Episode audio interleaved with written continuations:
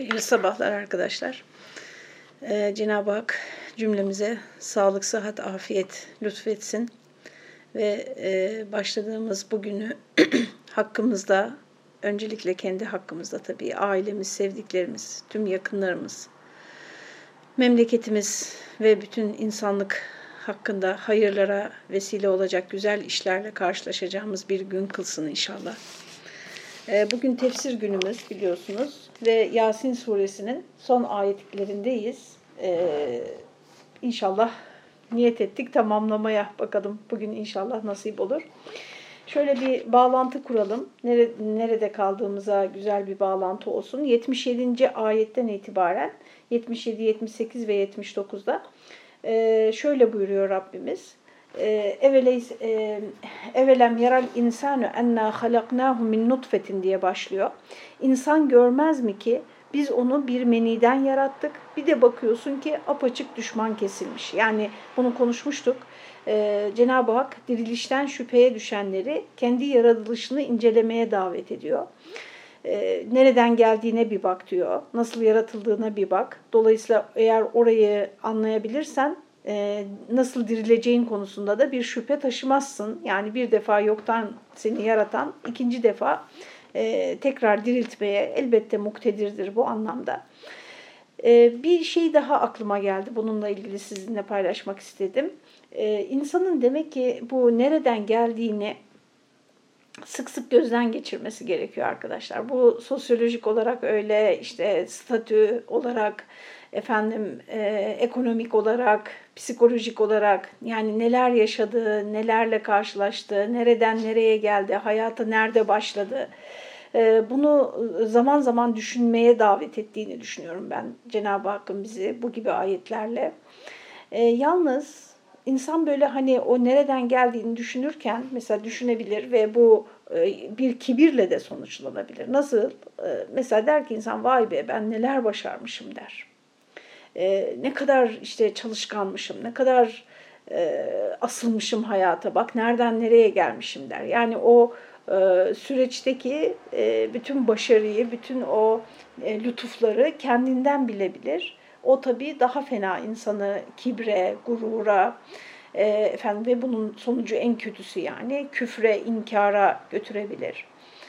E, dolayısıyla o nereden geldiğine bakarken hani kendi elinde olanlarla nasıl diyelim kendi gücünün yettikleri ve kendi başardıklarıyla Allah'ın lütfu olanları da görebilmesi gerektiğini düşünüyorum. Yani bu bu bakışın hayırla sonuçlanabilmesi için. Yani insanın geçmişine bakarken e, bundan kibir, gurur değil de e, hani Cenab-ı Hakk'a şükür, efendim Allah'ın yüceliğini görebilmek, Allah'ın kendisine, Rabbinin kendisine yaptığı ikramları görebilmek için e, daha böyle bir tevazu içerisinde bakması, daha objektif bakması gerekiyor. Yani geçmişe her bakan nereden geldiğine her bakan e, her bakış e, imanla ve şükürle sonuçlanmıyor maalesef. Değil mi? Mesela insanın yaratılışını inceleyen bilim dalları var ve onlar ateist olabiliyorlar. Yani dinsiz, imansız olabiliyorlar. Hatta yaratılış teorisiyle alay edebiliyorlar, dalga geçebiliyorlar. Dolayısıyla hani nasıl baktığımız da çok önemli. Ee, bakış açımız da çok önemli. Yani mesela o Cenab-ı Hakk'ın ikramlarını, lütuflarını görme noktasında diyelim ki işte e, tamamen eğitimsiz bir aileden e, işte Allah size imkanlar verdi, karşınıza fırsatlar çıktı, okudunuz, e, bir makama geldiniz, işte güzel bir statünüz oldu, toplumda güzel bir yeriniz oldu. Az önce dediğim gibi buna baktığınızda işte vay ben ne kadar çalışkanmışım, işte ne kadar zekiymişim e, de diyebilirsiniz. Veyahut da Allah Teala bana ne imkanlar sunmuş da diyebilirsiniz. Yani mesela ben kendi aileme, geçmişe doğru baktığımda e, faraza mesela yani bana sunulan imkanların babama sunulmuş olsaydı zamanında onun gençliğinde, onun çocukluğunda efendim onun e, benden çok daha büyük yerlere gelebileceğini düşünüyorum mesela. Dolayısıyla yani sizin e, içinde bulunduğunuz durum e, elbette sizin çalışmanızla alakalıdır. Yani ne kadar imkan sunarsanız sunun kişi kendisi çalışkan olmadıkça, kendisi azimli, iradeli olmadıkça o imkanlarla hiçbir şey yapmayacaktır elbette. Fakat sadece azim ve iradeyle olur mu? E, faraza mesela çok çalışkan birisiniz ama aileniz büyük bir kaza geçirdi, bir iflasa sürüklendi veyahut da işte bir savaş çıktı. Şu anda savaş bölgelerinden gelen e, insanları düşünün. Onların hepsi mi yeteneksiz, hepsi mi efendim e, iradesiz, hepsi mi tembel değil mi? Yani yaşadıkları sıkıntılar, o sosyal çalkantılar, e, kişinin kendi becerilerini e, yeterince ortaya koyamamasıyla da sonuçlanabiliyor. Dolayısıyla hani e, geçmişe baktığımızda daha kuşatıcı bir bakışla ve kendisine verilen imkanları, kendisine tanınan fırsatları ve nimetleri görerek bakanlar bu bakıştan büyük bir iman ve şükürle, büyük bir rıza duygusuyla çıkacaklardır. Ama sadece kendisine odaklananlar, yani her şeyi kendim yaptım ben diye düşünenler daha büyük bir kibirle, daha büyük bir inkar ve küfürle çıkabileceklerdir Allah korusun. Dolayısıyla her geçmişe bakmak da yani imanla sonuçlanmayabiliyor her zaman. Ee, bazen size zaman zaman kitap bazı kitaplardan söz ediyorum. Aslında bu bir kitap okuma programı değil ama yeri, yeri geliyor. Ee, Outliers diye bir kitap var arkadaşlar. Türkçe'ye de bu isimle çevrildi. Çizgi dışına çıkabilenler yani çizgiyi aşabilenler başarı konusunda. E, bu başarının altının bu kadar çizilmesinden de ben biraz rahatsız oluyorum. E, putla yani çağımızın putu gibi adeta başarı. Hani bir insan bir, üstelik de başarı çok dar bir alanda e, tanımlanıyor. O dar alanda başarılı olmuşsanız sadece e, bir yeriniz oluyor toplumda. Bu çok acıklı bir şey. E, onu bir tarafa bırakırsak, outliers'ta mesela insanın ee, çok başarılı insanların bu başarıyı nelere borçlu olduklarını anlatıyor. İnsanın doğum tarihinin bile önemi var. Yani senenin başında değil de sonunda doğmuş olmanın. İşte e, yaşadığınız dönemin, o dönemin bir şeylere denk gelmesinin, yani bir refah ve nimet döneminde de olabilirsiniz. Dünyada bir buhran döneminde, bir kriz döneminde de dünyaya gelebilirsiniz. Bunlar sizin e, bütün o çocukluğunuzu, gençliğinizi yani bütün hayatınızı inşa ettiğiniz o en kritik yaşları e, sadece hayatta kalmak, bir dilim ekmek bulmak için geçirmenize yol açabilir. Elhasıl işte bunlara baktığınızda neyi görüyoruz arkadaşlar? İnsan demek ki e, kendi noktayı nazarının e, mahkumu oluyor. Yani insanın ürettiği düşünceler, e, vardığı sonuçlar nereden baktığı ve nasıl baktığıyla da alakalı oluyor. Şükür görmek isteyen hayatına baktığında şükür görüyor. Diyor ki işte ne mutlu işte başımı sokacak bir evim var. Hele böyle 3-5 gün bir yerde kalmışsanız isterseniz kral dairelerinde ağırlanın. Evinize geldiğinizde of ne kadar güzel evim var diyorsunuz.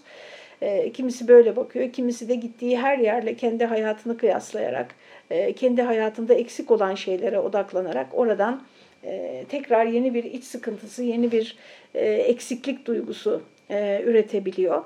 Bunlar tabii bunun en basitleri.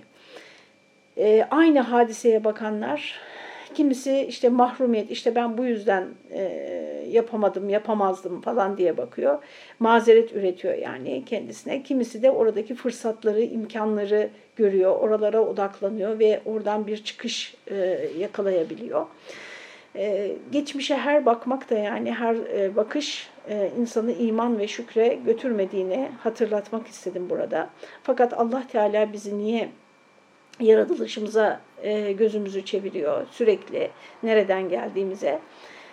efendim çünkü eğer yaratılışı anlayabilirsek dirilişi de en azından ihtimal dahilinde yani imkansız değil, dirilişin imkansız olmadığını, akıl dışı olmadığını e, kavrayabileceğimizi bize söylüyor. Ve yine daha önce de söylediğim gibi bu ayetlerin künhüne bizim varabilmemiz için arkadaş künhüne varmak çok iddialı da yani bu ayetleri hiç olmazsa kastettiği en ilkel, en ilk yani evvel anlamıyla kavrayabilmemiz için mutlaka az da olsa e, bu konularda yapılan bilimsel çalışmaları takip etmemiz gerekiyor.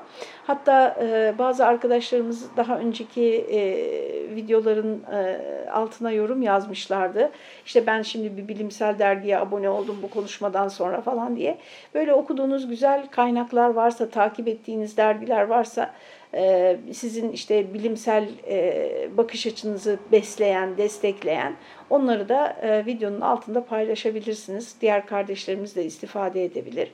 İşte insan kendisinin nereden yaratıldığına bakmayıp Cenab-ı Hakk'a apaçık bir düşman kesiliyor 77. ayette söylendiğine göre ve yaratılışını unutarak bize misal getiriyor. İşte böyle elindeki şeyi ufalayarak Ubey bin e, Halef yapmıştı bunu Peygamber Efendimiz'e.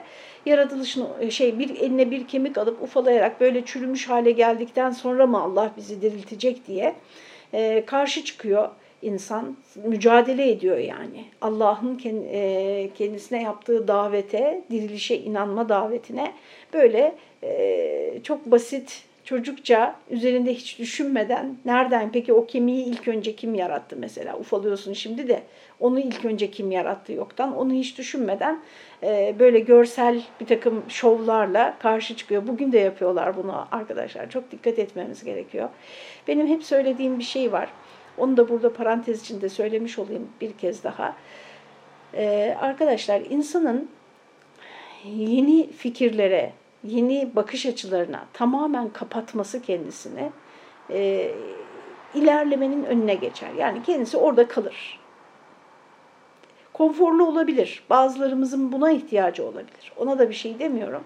Ama benim çok saygı duyduğum bir e, bakış açısı değil bu.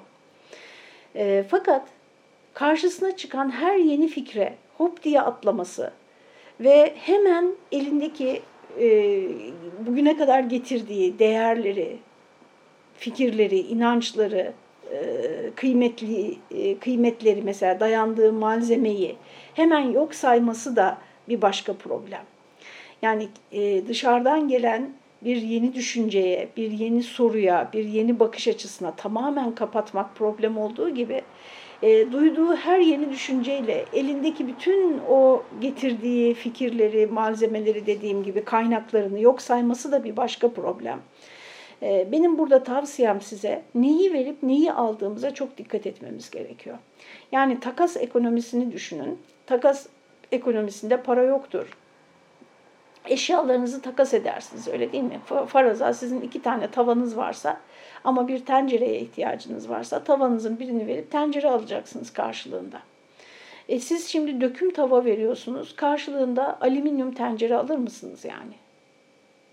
Değil mi? İşte bunun gibi düşünün. Fikirleri, yeni yaklaşımları, e, sorulan soruları, o soruların yol açtığı cevapları böyle kabul ya da red ederken, e, içimize alırken e, çok dikkatli olmak ve hani neyi veriyorum, neyi alıyorum, e, kime olan güvenimi sarsıyorum ve kime güveniyorum bunun karşılığında bunlara çok çok dikkat etmemiz gerekiyor.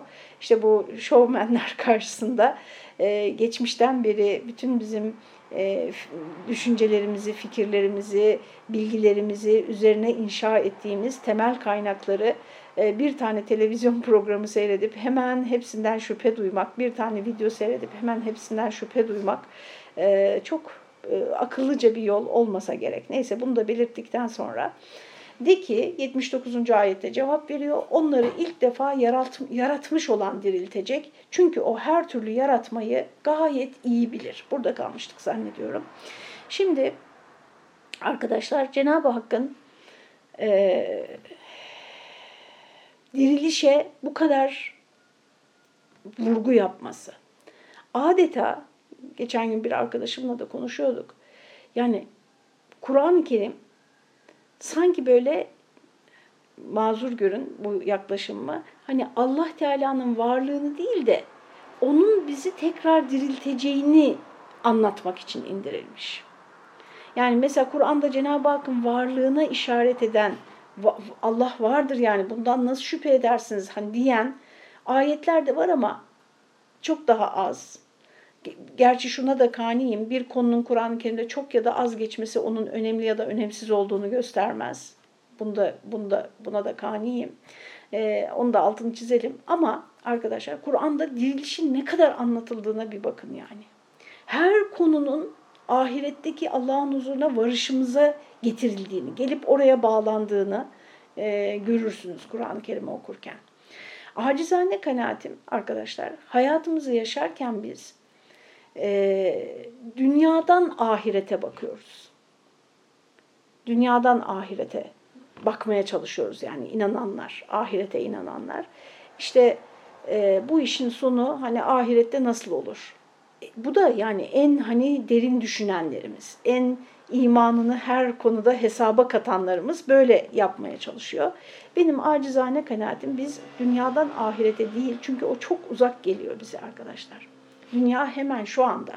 Yani ben e, işte diyelim ki örtümle e, burada yaşıyorum bu sıcaklarda, bu zor şartlarda işte çalışma ortamında veya her neyse yani.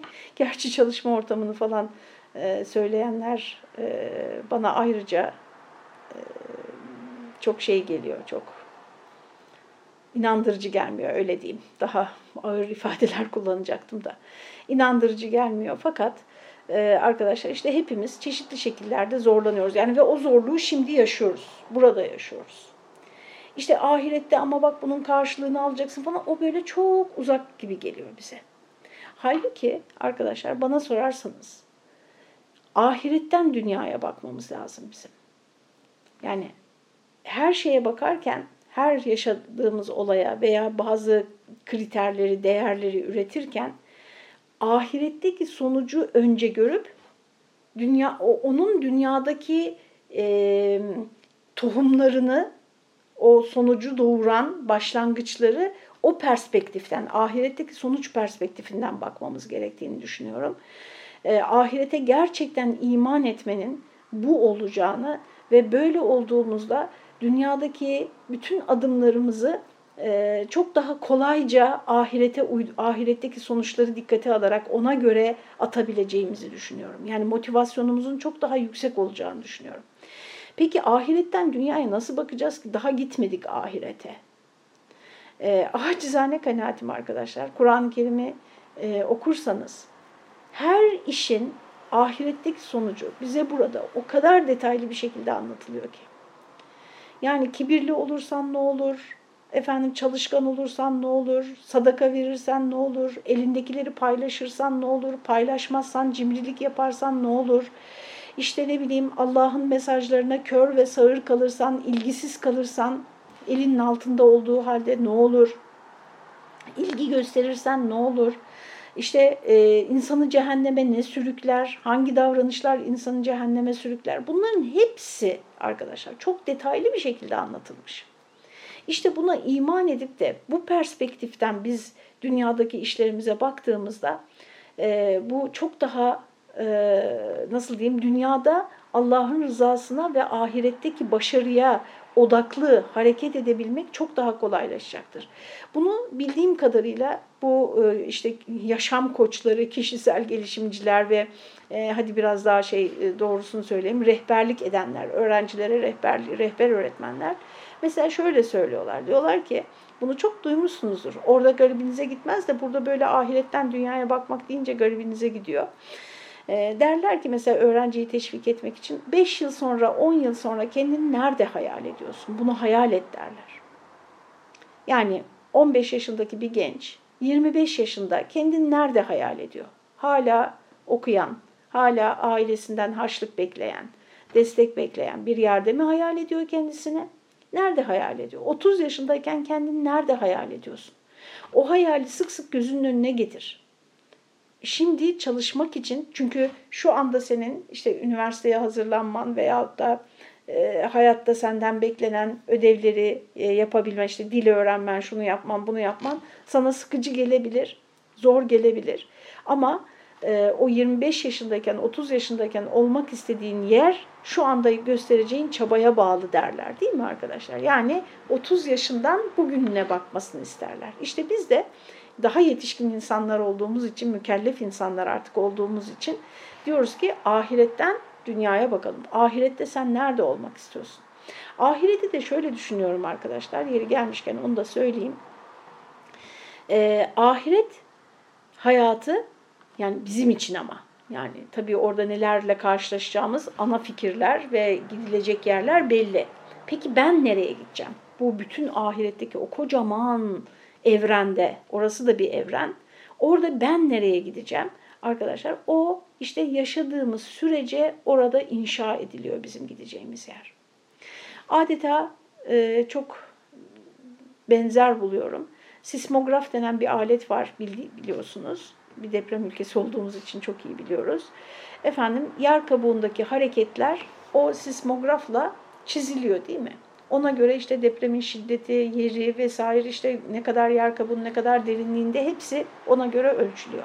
Yani yer kabuğundaki her hareket o aletin ucunda ki kalem tarafından çiziliyor. İşte biz de arkadaşlar burada söylediğimiz her sözle, attığımız her adımla, aldığımız her kararla, günlük hayatta ahlakımızla ve davranışlarımızla ortaya koyduğumuz her durumla biz ahiretteki yerimizi çiziyoruz arkadaşlar. O hala inşa ediliyor ahiretteki yerimiz. İşte e, ahiret inancı böyle baktığımız zaman ve bunu tabii ki sık sık hatırlayabilirsek bizim için e, bazı ahlaki değerleri de başarmakta hiç zorlanmayacağımız bir güçlü bir motivasyon aracı olacaktır. Yani insan ahirete çok güçlü bir şekilde inanıyorsa, buradaki yapıp ettiklerinin işte orada kendisinin kalacağı yerleri inşa ettiğini, oradaki hayatının burada çizildiğini görüyorsa, buna inanıyorsa arkadaşlar mesela bazen susmak çok kolay gelir e, zorlanır, kendine kalsa zorlanacaktı. İşte ne bileyim fedakarlık etmek o kadar zor gelmez. E, kılacağı namaz hadi tutsun tutsun 10 dakikadır o 10 dakikayı ayırmak zor gelmez.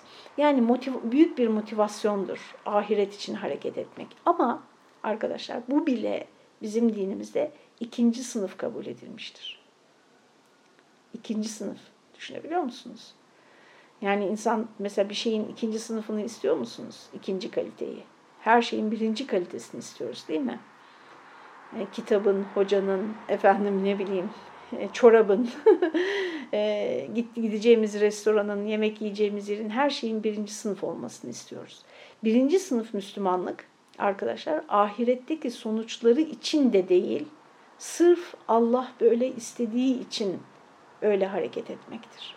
Sırf Allah rızası için. Yani burada da e, tabii günlük hayatın bizi kuvvetle çağıran ve çok yakınımızda olan hazlarıyla baş edebilmek, bunlara hayır diyebilmek için e, Allah'ın rızası nasıl bu kadar güçlü olsun üzerimizde? İşte o sizin onunla ilişkinize ve kendinizi onun karşısında nereye konumlandırdığınıza, onu ne kadar önemsediğinize, sevdiğinize ve değer verdiğinize bağlı arkadaşlar. Yoksa e, çok normal. Yani bir gencin yani Allah niye e, ben niye hayatım boyunca Allah'ı memnun etmek zorunda olayım diye düşünmesi. Çünkü önemsememiş ve önemsenmemiş. Orada da gençleri veyahut da işte böyle düşünenleri çünkü bunlar artık her yaştan ortaya çıkıyor. Gençlere sadece mal etmeyelim. Çok da yadırgamıyorum. Çünkü o gence mesela bazen oturuyorum gençlerle konuşuyorum işte nasıl bir hayatı olmuş işte 17-18 yaşında nasıl bir hayatı olmuş bugüne kadar. Hep dünya odaklı arkadaşlar. Hep dünya odaklı. Peki o genç mi seçti böyle yaşamayı? Hayır. Yani onları biz yönlendiriyoruz. Biz e, çoğu, çoğu kere biz şekillendiriyoruz. E, yani bir çocuğa e, hayatı boyunca faraza 10 bin kere e, işte başarı, başarı, başarı, şuraya girmek, buraya girmek, burayı kazanmak, şu mevkiye gelmek, şöyle ödül almak, şöyle derece yapmak hep bunlar 10 bin kere söylenmiş. Ama faraza Allah'ın rızası da 100 kere söylenmiş. Yani hangisi daha etkili olacağı çok açıktır yani. Peki 80. E, ayet-i kerimede Rabbimiz bize dirilişle ilgili bir başka örnek hatırlatıyor arkadaşlar. Yani dirilişe, dirilişin nasıl mümkün olacağını anlatmak üzere. Bunlar da tabii hep bizim e, işte müsbet bilimlerle alakamız ölçüsünde derinlikle anlaşa, anlayabileceğimiz ayetler. Ellezî, o Allah öyle bir Allah'tır ki ceale lekum mineşşeceril ahdari naran. Yeşil ağaçtan, yeşil ağaç yani kuru değil, canlı, yemyeşil ağaçtan sizin için ateş çıkarır, ateş yapar. Fe izâ entum minhu tuqidun ve siz onu tutuşturursunuz. Bununla ilgili Elmalı Hamdi yazır. Bakın e, şöyle bir detaylı bir bilgi veriyor. Diyor ki, o ki size yeşil ağaçtan bir ateş yaptı. Meşhur olan bu ağaç merh ile afar denilen iki ağaçtır ki ikisi de yemyeşil suları damlarken merh çakmak makamında afara sürülmek suretiyle ateş çıkarır. Bedevilerce malumdur. Yani biri ötekine sürtüldüğünde, sürtüldüğünde çok kolay bir şekilde yanıyorlar. Halbuki suları damlayacak kadar ıslak, yeşil, canlı bir ağaç. Bunun birini erkek, birini dişi menzilesinde farz etmişlerdir ve her ağaçta ateş vardır fakat merh ile afar bol bulmuştur diye de bir mesel var. Yani her ağaçta yanma potansiyeli var fakat merh ile afarda bu çok daha fazla e, diye bir darbu mesel de bir e, söyleyiş de yerleşmiş Arapçada. Bu haysiyetle bazı müfessirler demişlerdir ki ağaçtan murat cinstir. Merh ve afar temsil tarikıyla zikrolunmuştur. Yani bütün ağaç cinsi bununla kastedilmektedir. Ancak burada şayanı dikkat olan nokta şudur ki bununla maksut ağaçtaki odun veya kömürü göstermek değil, delkü temas ile yeşil ağaçtan zuhura gelen hararet ve iştiali anlatmaktır. Sadece bir temasla yemyeşil bir ağaçtan bir ısı ve aydınlanmanın yani sıcaklık ve ışığın elde edilmesini anlatmaktır e, bu ayetten murat. Bu ise şimdi bildiğimize göre bir elektrik hadisesidir diyor Elmalı.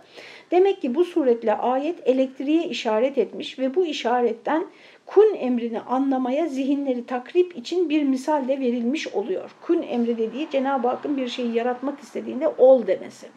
Peki niye bu örnek verildi? Çünkü işte içinden sular damlayan yemyeşil bir ağaç çok daha zor yanar. Onu e, yakamazsınız yani. Tutuşturamazsınız. Bu yüzden e, mesela bizim çocukluğumuzda odun alınırdı. E, şey insanlar yani akıllı, tedbirli insanlar odunlarını yağmurlar başlamadan önce alırlar. Yani Eylül'e falan pek bırakmazlar, Ekim'e hele hiç bırakmazlar. Çünkü ıslak odun tutuşturulması zor. Hem e, çekide ağır gelir, tartıda ağır gelir hem de e, odunun çekisi vardır. 250 kilo bir çekidir. Efendim hem de e, şey yani daha aynı paraya daha az odun almış olursunuz ağır geleceği için hem de daha zor tutuşturulur. Daha çok uğraştırır sizi. Dolayısıyla odunun kuru olması e, onun tutuşturulması için ve işte daha çok miktarda odun alabilmeniz için kıymetli bir özelliktir. Burada tam tersi söyleniyor. Yani suları damlayan yemyeşil bir ağaçtan Allah sizin için e, bir temasla yani bir ateş çıkardı. Bu, hani bunu yapan Allah neden işte e, başka şeyler. Yani akla çok aykırı çünkü. Hani çok e, zor olduğunu düşünürdünüz size kalsaydı. Ama bakın Allah Teala bunu orada yaratabiliyor diye. Yani etraflarındaki çünkü bu onların bedevilerin yaşadıkları hayatta çok gördükleri örnekler. Aslında burada bize Allah Teala bir eğitim metodu olarak muhatabımızın etrafında günlük hayatında karşılaştığı örneklerle ona hitap etmemiz gerektiğini de öğretmiş oluyor. Elektriğe işaret etmesi meselesine gelince biz arkadaşlar Kur'an-ı Kerim'den bilimsel işaretler bulmayı çok severiz.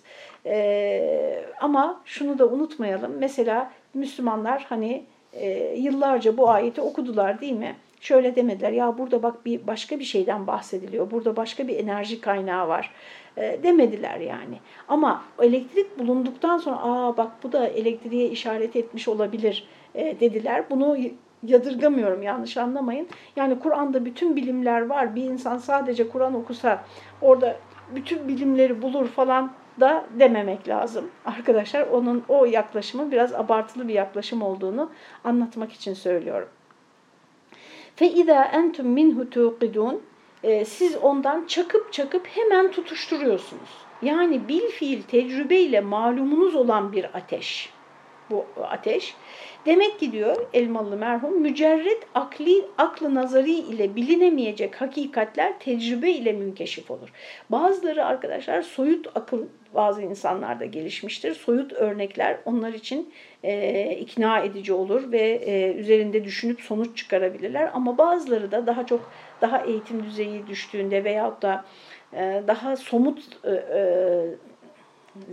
kavrayış düzeyinde kalmış olanlar için e, günlük hayattan karşılarına çıkan örnekler daha etkileyicidir. Bu şunu demek istemiyorum. Yani soyut düşünenler daha üst bir zeka düzeyinde, somut düşünenler daha alt bir zeka düzeyinde demek istemiyorum. İnsanın bazen bu ikisine de ihtiyacı vardır. Yani ne bileyim ben mesela pirinç ayıklarken, zamanda pirinç ayıklardık, şimdi artık ayıklanmış olarak alıyoruz. Pirinç ayıklarken e, münafığın ne demek olduğunu, münafıklığın ne demek olduğunu pirinç ayıklarken çok bariz bir şekilde görmüştüm arkadaşlar. Pirincin içindeki beyaz taştır münafık. Yani siyah taş pirinci tepsiye dökersiniz. Siyah olanlar, koyu renkli olanlar hemen şak şak şak yakalarsınız. Bellidir yani. Ama tam pirinç gibi görünen ama aslında pirinç olmayıp taş olanı bulmak çok zordur. O yüzden böyle elinizle sürekli yapanlar bilir. Sürekli şöyle şöyle şöyle yaparsınız tepside ki onun çıkardığı sesten onu bulmanız gerekir e, o beyaz taşı. Mesela bu tecrübe yani ben de nazari düşünmek, soyut düşünmek konusunda fena değilim ama e, bu tecrübe bana münafıklığı o kadar ayan beyan, hani münafıklığın nasıl tehlikeli bir şey olduğunu o kadar ayan beyan e, göstermiştir. Sonra arkadaşlar bir sonraki ayeti kerimede 81. ayette Eveleysellezî halakas semavati vel arda bi kadirin ala en yahluka mitlehum. İşte deminden beri konuştuğumuz konuyu topluyor Rabbimiz. Evet diyor. Hem o gökleri ve yeri yani bütün şu alemi yaratmış olan Allah onların mislini, onlar gibisini yani o çürümüş insanlar gibi küçüğünü hatta bütün o alemin mislini diğer bir neşet ile, diğer bir e, var ediş ile yeniden yaratmaya kadir değil midir? Yani gökleri, dağları, yani bir bak etrafına. Bu nizamı, bu sistemi yaratan Allah bunu tekrar yaratmaya ya da ondan çok daha küçük bir olay olan insanı tekrar yaratmaya kadir değil midir? Bela, evet kadirdir ve huvel hallakul alim çünkü o öyle hallak, öyle alimdir. Hallak çok çok yaratan, çok çok e, var eden demek ve alim de her şeyi bilen demek. E, ayet kelimelerin sonlarında gelen Esma-i Hüsna arkadaşlar e, seçilmiştir. Cenab-ı Hak tarafından seçilmiştir. O ayetin muhtevasıyla o isimler arasında bir ilişki vardır. E, yukarıdan bir anlatılan konuyla halk ve elim yani bir şey bir eser ortaya koymanın ilimle alakası e, da burada vurgulanmış oluyor bu iki isim peş peşe getirilerek. 82. ayette innema emruhu iza erade şey'en en yekule lehu kun feyekun onun emri, onun işi yani. O nasıl iş yapar, nasıl yaratır, nasıl e, iş görür efendim. E, İza erade şey'en bir şeyin olmasını istediğinde Allah'ın Allah böyle yapar yani. Bir şeyin olmasını istediğinde en yakule şöyle der lehu o şeye kun. Kun der. Feyekun. Fe burada takibiyedir. Hemen arkasından yani. Allah ol dediği an o şey verir. Yani böyle günlerce uğraşmasına da gerek kalmaz. Üzerinden bir yorulmaz. Üzerinden bir ha bir zaman geçerek var olmasını dilemişse tabii ki o zaman geçer. Ama Allah Teala'nın yani biz bir şeyi üretmek için şu kadar zaman ayırmamız gerekiyor, bu kadar enerji sarf etmemiz gerekiyor. Allah Teala için böyle bir şey söz konusu değildir. Onun emri bir şeyi murad edince ona sade ol demektir. O da olu verir. Fesubhanellezî biyedihi melekutu kulli şeyin ve ileyhi turcaun. Bu da son ayet. Şimdi bu ol, de, ol deyince olu vermeyle ilgili de bir iki cümle kurayım. Biraz uzattık ama toparlayalım bu sureyi bugün hiç olmazsa. Arkadaşlar e, bu da Kur'an-ı Kerim'de birkaç yerde, epey yerde geçer. Allah bir şeyi yaratmak istediğinde ol der, olu verir. Peki olmamışsa, yani bir şeyi istemişsiniz, çok dua etmişsiniz, çok çalışmışsınız, çok uğraşmışsınız ama olmamış. Ne olacak? Nasıl bakıyorsunuz o zaman o konuya? Arkadaşlar, e, Allah ol dememişse sizin ve bizim yapacağımız hiçbir şey yoktur. İşte orada iman eden teslim olur. Kader inancı bunun için çok çok çok sağaltıcıdır. Yani insanı çökmekten, karamsarlıktan, efendim umut kesmekten, ümitsiz, karamsar, yılgın, küskün e, hale gelmekten koruyan biz gayret ettik ama Allah Teala böyle murad etmiş. O onu murad etmemiş, bunu murad etmiş demek. E, bu inanç arkadaşlar eylemin yerine geçmez. Yani bir şeyin olmasını istiyorsak, herhangi bir şeye ulaşmak istiyorsak onun gereklerini yerine getirmeliyiz. Çünkü sünnetullah böyle. Yani böyle kurmuş bu alemi Allah Teala. Bir takım şartları var her işin. O şartlara riayet etmek gerekiyor. Ee, çalışmak mı lazım? İşte egzersiz mi lazım? Zaman ayırmak mı lazım? Her neyse yani ne istiyorsak. Neye ulaşmak istiyorsak. Ama bazen mesela işte düşünün bir sporcuyu öyle bir aile dostumuzun e, çocuğu vardı. Çok güzel gidiyor, dereceler alıyor, işte yarışlara katılıyor yani sporcu olacak. Ama küçük bir kaza, küçük bir ihmal, sakatlanarak o sakatlığıyla bir yarışa sokulması onun bütün gelecekteki kariyerini bitirebiliyor. Yani bir sen bir şey istiyorsun ama bir de Allah'ın muradı var. İşte orada e, dediğim gibi az önce küskünlük ve yılgınlık yapmadan demek ki Allah ol dememiş. Burada bunun ol, olmasını istemiyor yani. Orada çünkü senin kontrolünün dışında, senin planının dışında bir şeyler oluyor. İşte oradaki teslimiyeti eyvallah ya Rabbi sen böyle istemişsin. Vardır bunda da bir hayır deyip oradaki teslimiyeti gösterebilmektir iman. Ve bu açıdan bu ayet, bu ifade, Kur'an-ı Kerim'de çok geçen bu ifade çok çok kıymetlidir arkadaşlar. Yani sizin kulağınıza şu anda çok basit gelebilir ama benim hayatımda bilhassa bazı hastalıklarla mücadele ederken çok işime yaramıştır yani. Cenab-ı Hak mesela bir hastalık, ona şifa vermek bir hücrenin, bir bilmem nesinin bir faaliyetiyle ilgili faraza. Yani Allah Teala o, onu kodlarken veyahut da şu anda yani yani şu, minik bir şeyle yani ona zor değil ki yani ol diyecek olu verecek ama demiyor. Ne yapacaksın şimdi sen kul olarak? İşte burası da bizim kulluğumuzun çok iyi e, sıkı bir imtihandan geçtiği bir yerdir arkadaşlar. Bu imtihanı başarabilirsek imanımızdaki derecemiz artar. Sadece o artmakla kalmaz, değiştiremeyeceğimiz hayat olayları karşısında yıkılmaktan, yılgınlıktan, dediğim gibi karamsarlıktan korunmuş oluruz. Ve son ayet Fesubhanellezî biyedihi melekutu kulli şey. O halde tesbih ona, kime? Her şeyin melekutu el yedinde bulunan. Bütün her şeyin mülkiyeti onun elinde. Her şey ona ait, onun elinde. Yani Yasin suresinin bazı talepler, niyazlar için okunması boşuna değil arkadaşlar. Cenab-ı Hakk'a Ya Rabbi senin böyle olduğuna biz iman ediyoruz, senin kapına iltica ediyoruz demiş oluyoruz. Her şeyde dilediği gibi tasarruf eden o Subhana'dır bütün tesbih. Subhan neydi arkadaşlar? Tesbih neydi? Tesbih yani Subhanallah dediğimizde Ya Rabbi biz seni her türlü çirkin, noksan sıfatlardan tenzih ederiz demiş oluyoruz. Şimdi bakın yukarıki ayetle ilişkisine bakın. Bir şey ol demedin, olmadı. Halbuki ben olmasını istiyordum. Ama subhanallah ya Rabbi ben seni tesbih ediyorum. Sana yani sana mesela cimrilik, gaddarlık, kötü kalplilik, işte kötülük asla yakıştırmam. Sen benim için bir şeyin olmasını dilemişsen de, olmamasını dilemişsen de sen senin bu benim seninle olan ilişkimi asla bozmaz. Ben seni her zaman en mükemmel olduğunu biliyorum ve senden bana gelenin de benim için en hayırlısı olduğunu biliyorum demiş oluyoruz. Çok büyük bir teslimiyet ve son kelimede ve ileyhi turcaun işte deminden beri anlattığımız o ahiret perspektifinden bakabilmek ve hep ona döndürülüp götürüleceksiniz. Yani zaten onun huzuruna çıkacağız. Ee, eğer onun huzurunda bu benim dünyada olmasını isteyip de olmayan şeye karşı benim tavrım onun huzurunda bana bir derece kazandıracaksa dünya nedir ki arkadaşlar onun yanında? İşte bu burada bütün mesele o huzurdaki kıymete e, değer verebiliyor musunuz?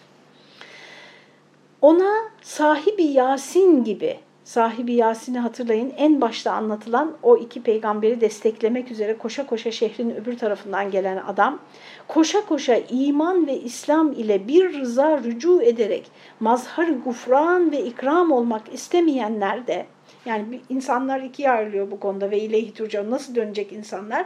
Bir, efendim koşa koşa iman ve İslam ile bir rıza, kendi rızalarıyla rücu edecek ve mazhar gufran ve ikram olmak istiyor. Yani bağışlanmak ve Allah katında ikramlara nail olmak istiyor. Bir kısmı böyle gelecek. Bunu istemeyenler de akıbet kerhen irca olunacak. İstemese de sürüklene sürüklene götürülecek oraya yakalanıp onun huzuru celaline götürülecek, hesabı görülüp cezası verilecektir. İbn Abbas Hazretlerinden mervidir ki Yasin hakkında rivayet olunan faziletlerin niçin ona mahsus olduğunu bilmiyordum, bu ayet için demiş İbn Abbas Hazretleri. Melekut yani ayette geçen melekut ifadesi yukarılarda da geçtiği üzere mülkün mübalağa sigasıdır ki tam bir hakimiyetle saltanatın esrarı idaresi demektir. Şimdi bu melekut ve ircaa bir tavzih olmak üzere Saffat suresi başlıyor demiş. Efendim böylece Yasin suresini e, bitirdik arkadaşlar. Okumayı bitirdik. Yasin suresi bitmez yani. Okumayı bitirdik. E, elhamdülillah. Önümüzdeki hafta Allah izin verirse nereden başlayacağımızı da söyleyeyim de belki hazırlanıyorsunuzdur. Saffat suresinin çünkü bundan sonraki surelerden ayet ayet okuyacağız. Hepsini okumayacağız. 75. ayetle 114. ayet arasını okuyacağız. Saffat suresinde Hazreti İsmail'in kurban edilişi hadisesinin anlatıldığı bölüm. Hepinize hayırlı sabahlar. Bugün biraz uzattık ee, ama suremizi de tamamlamış olduk. Allah'a emanet olunuz.